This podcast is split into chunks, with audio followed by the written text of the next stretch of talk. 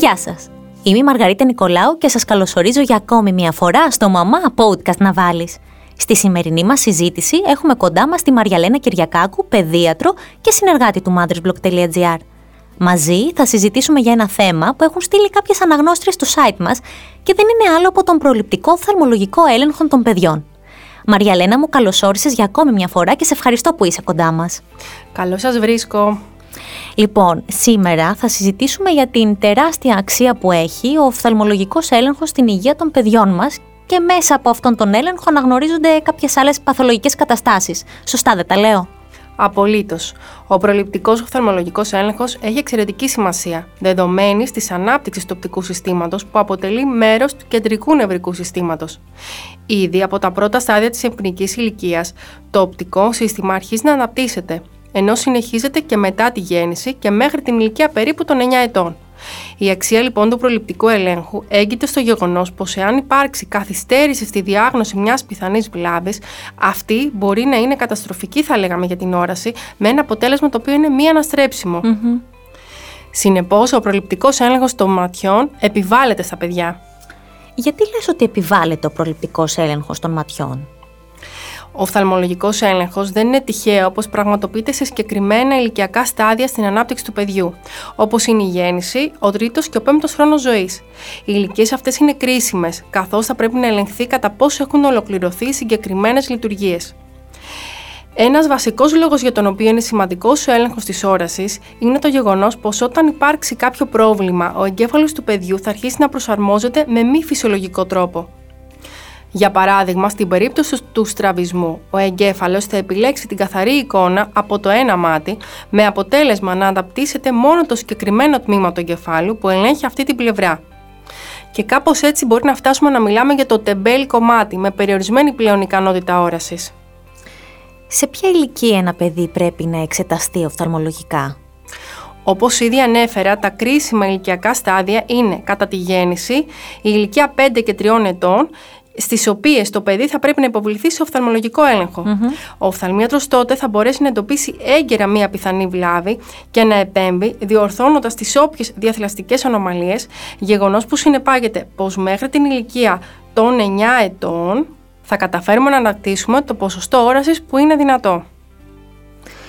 Κάποιοι γονείς ανησυχούν για τον στραβισμό, άλλοι πάλι για τη μοιοπία και κάποιοι άλλοι για την αμβλιοπία μπορείς να μας μιλήσεις λίγο για όλα αυτά, για να τα ξεχωρίσουν και για να τα αναγνωρίσουν οι, όλοι οι γονείς που μας ακούνε τέλος πάντων. Ας αρχίσουμε λίγο με το στραβισμό. Αρχικά, Μαργαρίτα, να πούμε πως τόσο ο στραβισμός όσο και η μοιοπία συγκαταλέγονται στις διαθυλαστικέ ανομαλίες, οι οποίες έχουν σαν αποτέλεσμα τη δημιουργία διπλής ή θολής όρασης, όπως λέμε.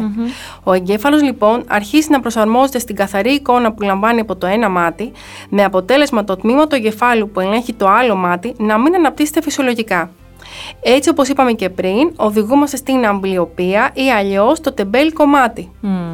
Ο στραβισμός είναι μια αρκετά συνηθισμένη διαταραχή, κατά την οποία οι δύο οφθαλμοί δεν είναι ευθυγραμμισμένοι μεταξύ τους και μόνο στην περίπτωση που χρειαστεί, ο οφθαλμίατρος θα διορθώσει χειρουργικά το μάτι.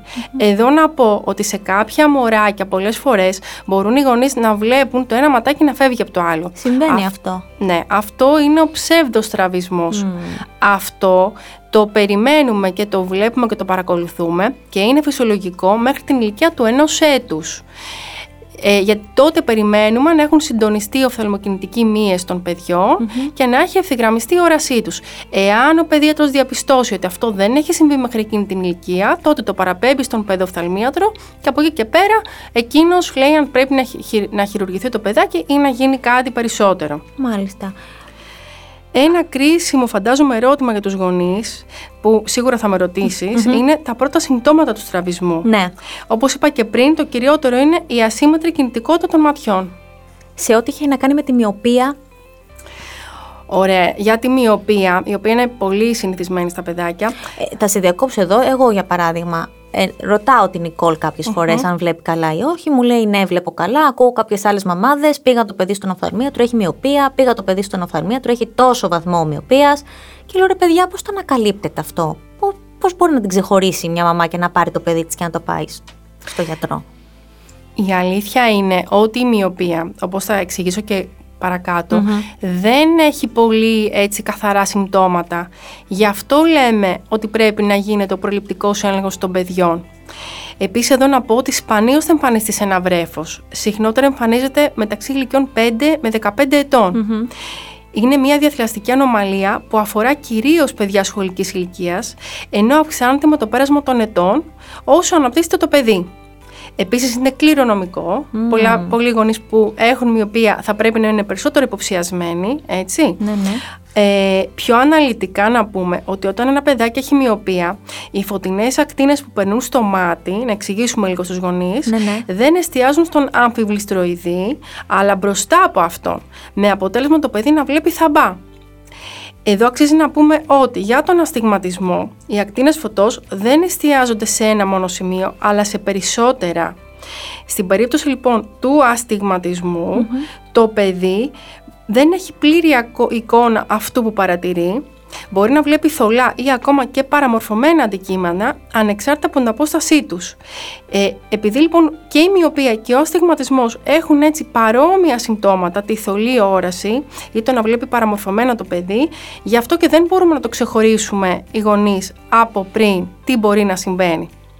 Το παιδί σπάνια θα παραπονεθεί πως δεν βλέπει καλά, γι' αυτό οι γονείς σε συνεργασία με τον παιδίατρο θα απευθύνονται στον παιδοφθαλμίατρο στις ηλικίες που προανέφερα προληπτικά, ώστε να εντοπιστούν αυτά τα θέματα. Τέλος, μπορείς να μας εξηγήσεις λίγο για την αμβλιοπία ή αλλιώς τεμπέλη κομμάτι όπως το ανέφερες πολλές φορές πιο πριν και εσύ; Ωραία. Ε, η αμπλιοπία αντιστοιχεί στην αδράνεια του ενός ματιού και συνδέεται με τον στραβισμό που είπαμε πιο πριν. Αυτό αποτελεί και το καλό στοιχείο της διαταραχης καθώς εάν αντιμετωπιστεί έγκαιρος στραβισμός μπορεί να βελτιωθεί η αμπλιοπία και έτσι να, να διορθωθεί σημαντικά και το ποσοστό όρασης του αδύναμου ματιού, Ναι. του τεμπέλικου ματιού. Η αμπλιοπία μπορεί να προκύψει και σαν αποτέλεσμα ανισομετροπίας όπως λέμε, που οφείλεται σε μεγάλη διαφορά διάθλασης των δύο οφθαλμών. Σε αυτή την περίπτωση, τι κάνουν πολλοί οφθαλμίατροι, καλύπτουν το υγιές μάτι, ώστε να δυναμώσει το μάτι που εμφανίζει το πρόβλημα. Μπορεί να έχεις δει πολλά έτσι χαριτωμένα παιδάκια με το ένα μάτι κλειστό. Ο κύριος λόγος που συμβαίνει αυτό είναι αυτός που προανέφερα, για να δυναμώσουμε το μάτι το τεμπέλικο. Μάλιστα. Ένας γονιός τώρα που έχει αμελήσει τον οφθαλμολογικό έλεγχο. Τι πρέπει να γνωρίζει. Εγώ, για παράδειγμα, δεν σου κρύβω ότι έχω αμελήσει τον οφθαλμολογικό έλεγχο της Νικόλα. Έχουμε να πάμε σε έναν οφθαλμίατρο τουλάχιστον τα τελευταία τρία χρόνια, τέσσερα, γιατί δεν έχει διαμαρτυρηθεί ποτέ ούτε για θολή όραση όταν βλέπει τηλεόραση, ε, ούτε ότι δεν βλέπει καλά στον πίνακα, ε, ούτε ότι την ενοχλούν τα μάτια της αν δει κάποιες χι ώρες τάμπλετ τέλος πάντων. Και υπάρχουν πολλά παιδιά σαν την Νικόλ. Τι θα πρέπει λοιπόν να προσέξουμε εμείς οι γονείς; Τι- Υπάρχουν κάποια συμπτώματα που μπορεί να εμφανίσει το παιδί ώστε να το καταλάβουμε ότι κάτι δεν πάει καλά; Πολύ ωραία ερώτηση, Μαργαρίτα.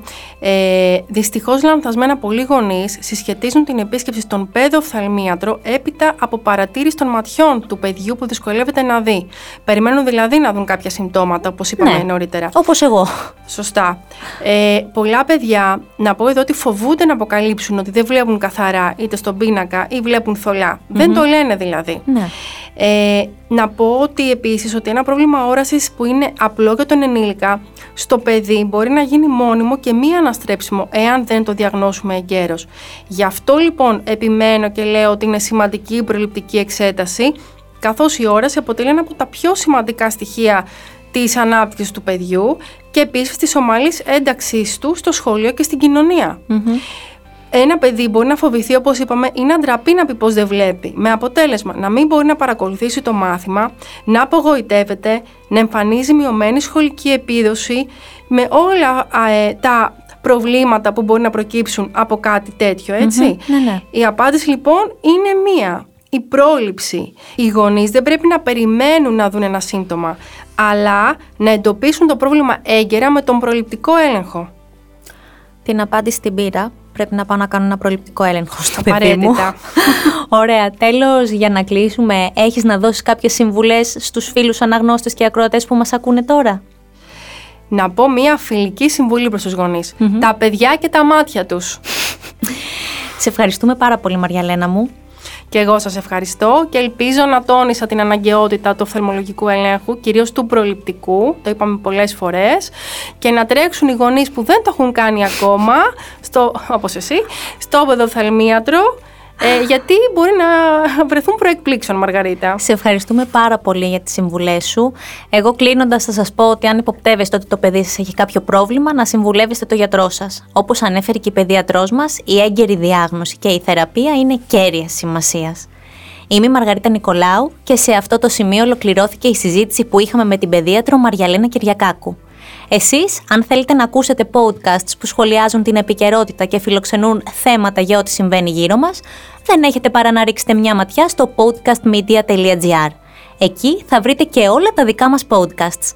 Σας ευχαριστούμε που ήσασταν μαζί μας για ακόμη μια φορά και ανανεώνουμε το ραντεβού μας για την επόμενη εβδομάδα στο «Μαμά, podcast να βάλεις».